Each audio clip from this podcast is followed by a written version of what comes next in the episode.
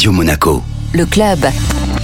Chaque semaine, on se donne rendez-vous avec Guillaume Rose, directeur général exécutif du Monaco Economic Board, pour découvrir les acteurs de l'économie monégasque. Bonjour Guillaume. Bonjour Benjamin. Alors en face de moi, là, j'ai Emeric Pazalia. Alors Emeric Pazalia, avec Pierre Van Claveren, ils se sont associés. Ils ont fait la société VKP. Ce sont des gens qui ont travaillé dans le public pendant des années, qui se sont dévoués pour Monaco et qui un jour se sont dit, tiens, pour encore mieux travailler pour Monaco, eh bien on pourrait faire ça de manière privée, c'est-à-dire recevoir les entreprises, les aider, les accompagner. Emeric, bonjour. Et bonjour. VKP, c'est une société de conseil assez boutique, euh, spécialisée dans la création et la gestion de sociétés, principalement des petites sociétés, de tous les secteurs, du secteur informatique, euh, du secteur euh, de l'événementiel, peu importe le secteur, on, sait faire. On s'appuie sur une expérience de quelques milliers de dossiers, plutôt utiles. Et on est aussi spécialisé dans l'installation, la prise de résidence, des familles notamment qui viennent de l'étranger et qui s'installent à Monaco et qui ont besoin de conseils à 360 degrés. Alors actuellement, quelle est votre actualité chez VKP L'actualité, c'est qu'on s'est associé à des amis qui sont aussi des hommes d'affaires de Monaco, la SARL The Office, qui est un centre d'affaires, pour faire un grand centre d'affaires, un joli plateau de 1200 mètres carrés au cœur du quartier des affaires de Fontvieille. On a une super lumière euh, naturelle toute la journée, ce qui est assez rare euh, en ville, et on peut accueillir euh, plusieurs dizaines, voire même centaines de sociétés, parce qu'on a 39 bureaux et quelques dizaines d'open space. Alors donnez-nous un peu quelques exemples de problèmes que vous pouvez résoudre pour les sociétés que vous installez. Il peut y avoir des problèmes au niveau déjà de la création de la société, puisque Monaco est un endroit assez fermé. Il y a certains sujets, certains secteurs qui sont un peu complexes et il faut bien faire attention à la manière dont on présente ce dossier auprès des administrations qui font un super travail d'analyse mais qui n'ont pas forcément toujours le temps d'aller creuser très très loin non plus. Il faut éviter des amalgames, éviter euh, des problématiques par rapport à l'apparence euh, d'un dossier. Les autres problématiques, ça peut être des problématiques de compte bancaire, des problématiques euh, comme trouver des locaux, trouver des partenaires locaux, trouver la bonne structure. Et puis un entrepreneur, c'est aussi un être humain.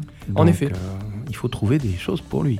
En effet, et les entrepreneurs euh, nous demandent euh, de leur prêter main forte pour pas mal de problématiques personnelles, qui sont des problématiques euh, parfois d'ordre administratif ou d'ordre pratique, ou pour les enfants à l'école, leur visa, leur installation, leur voyage à l'étranger. Donc c'est vrai qu'on a plusieurs casquettes. On va dire qu'on fait du conseil à 360 degrés pour ces personnes-là qui viennent nous voir pour leurs problématiques professionnelles, mais aussi pour un aspect un peu plus personnel. Merci Emeric. Merci beaucoup Guillaume. Le club Radio Monaco, avec le Monaco Economic Board, accélérateur de votre développement en principauté comme à l'international.